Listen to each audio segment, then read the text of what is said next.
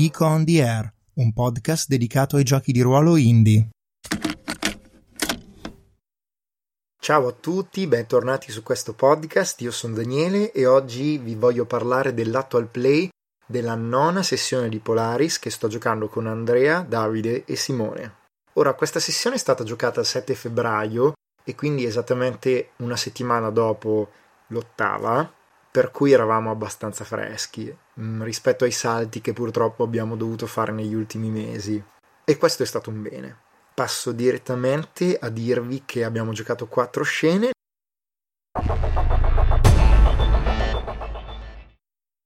La prima l'ha impostata Davide come errore di Draco e si svolge praticamente in continuità con la scena precedente, ossia la terza della ottava sessione. Draco vede che Auriga e Altinac stanno parlando come due vecchi amanti e che c'è qualcosa che non va. Il drappo che Auriga aveva porto e col quale aveva toccato Altinac è caduto per terra e si è tinto di nero. Però pare che, a parte Auriga, Draco sia l'unico ad averlo visto. Draco sente anche Zlitotech dentro Altinac come presenza gli altri non si sono accorti di nulla, come dicevo. A quel punto lui raccoglie il drappo, lo nasconde, si avvicina da Origa e gli chiede come sta. Ma Origa risponde come se fosse spento e assente, che va tutto bene, sembra quasi posseduto sotto un incantesimo. A quel punto Draco, che non si fida, chiede ad Aldanab, il mio cavaliere, di fare uno dei suoi incantesimi per rivelare se ci sono demoni nei dintorni. Io ci provo, questo è un conflitto, che faccio per interposta persona, in qualche modo le forze mi mancano, non riesco a ultimare l'incantesimo. A quel punto Draco perde la pazienza, estrae la spada e minaccia Auriga e Altinac dicendo che sono preda dell'errore, sono in possesso dei demoni. I due negano ovviamente e Aldanab non sa veramente cosa fare, così come anche gli altri. A quel punto inizia un conflitto e Draco alla fine trafigge Auriga e Altinac perché Auriga si era frapposto tra Draco e la donna. Auriga e Altinac cadono per terra feriti, ma un'ombra oscura fuoriesce da loro e sembra abbandonarli. Auriga è disperato per il fatto che Altinac sia gravemente ferita. Guarda Draco con occhi di odio. Algol vorrebbe curare Draco con la sua magia, ma Draco le dice molto preoccupato e irritato di curare Altinac al suo posto perché rischia la vita. A quel punto Algol vorrebbe caricare Altinac su quattro lati e portarlo alla torre dei cavalieri per curarlo.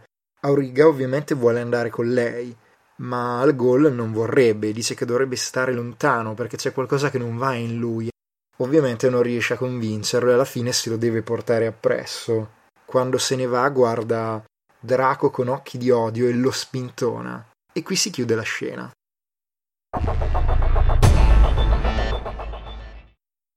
La seconda scena è stata brevissima. L'ho impostata io come errore di Algol. Algol ha appena lasciato Auriga a curare Altinac al- alla Torre dei Cavalieri e mentre sta guardando la città di notte, Tianché la raggiunge, arriva alle sue spalle la abbraccia, le confessa il suo amore per lei e dice che ormai è convinto che loro cadranno, che se deve cadere, allora vuole cadere con lei. Al gol, che è sempre stata pessimista, io ero convinto che volesse diventare un demone quasi, Andrea. Dice che no, che loro possono fare qualcosa e che il loro destino non è segnato, ma che anche se così dovesse essere, allora se lei deve cadere, è disposta a cadere fin tanto che può rimanere con lui. Dopo questa bellissima scena di confessioni d'amore, come dire, c'era un'atmosfera particolarmente romantica al tavolo. Comunque sia la scena sia chiusa.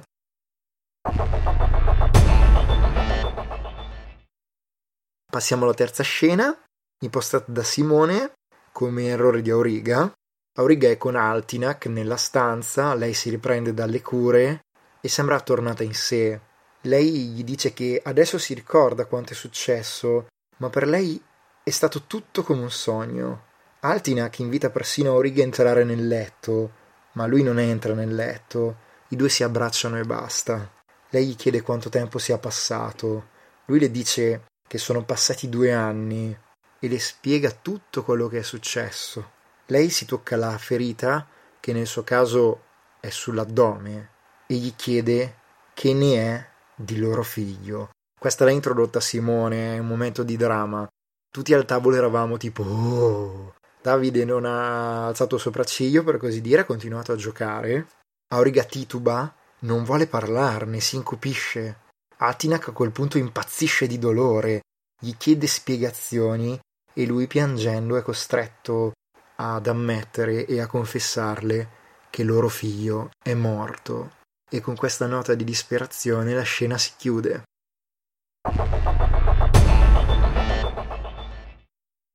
La quarta scena è stata impostata da Andrea come errore di Aldanab. La quarta scena era la prima scena di Aldanab nella quale noi, siccome è diventato veterano la volta scorsa, dobbiamo vederlo incontrare la Dama dei Ghiacci o il Cavaliere Solaris. Andrea imposta la scena dopo che Aldanab ha trascorso una notte di passione e d'amore con Mira. Si alza ed è quasi tratto in una sorta di sogno. Incontra il cavaliere Solaris, che gli rivela di essere in realtà il re di Polaris, nonché il primo Caos. Vi ricordo che il clan dei Caos è un clan di sangue reale, quindi di fatto Andrea ha come rivelato una parte di lore dicendo che Caos era il nome del re di Polaris e che era un mio antenato e che è il cavaliere Solaris. Ovviamente io sono sconvolto. Lui mi rivela che cavolo, se Re di Polaris è diventato il più grande di tutti i demoni, cioè io ero disperato, ero pronto a combattere fino alla morte. Lui però mi rivela che il destino di tutti i cavalieri è quello di tradire il popolo, diventare demoni o morire nel tentativo. Io dico che preferisco morire nel tentativo, mi scaglio contro di lui per duellare, ma è quasi come se la mia spada gli passasse attraverso, non gli riesco a fare nulla. Lui mi dice che tutto questo è inutile e che diventerò un demone. Io gli dico che piuttosto di diventare un demone preferisco morire e torno all'assalto. Ma proprio quando torno all'assalto, lui svanisce come un fantasma, come una visione. Io mi ritrovo nell'acqua di un lago, solo, e nuoto verso la riva. Quando arrivo sulla riva, spossato, guardo la mia figura riflessa nel lago e la figura che vedo non è la mia, bensì quella del Cavaliere Solaris. La scena si chiude, la sessione si chiude.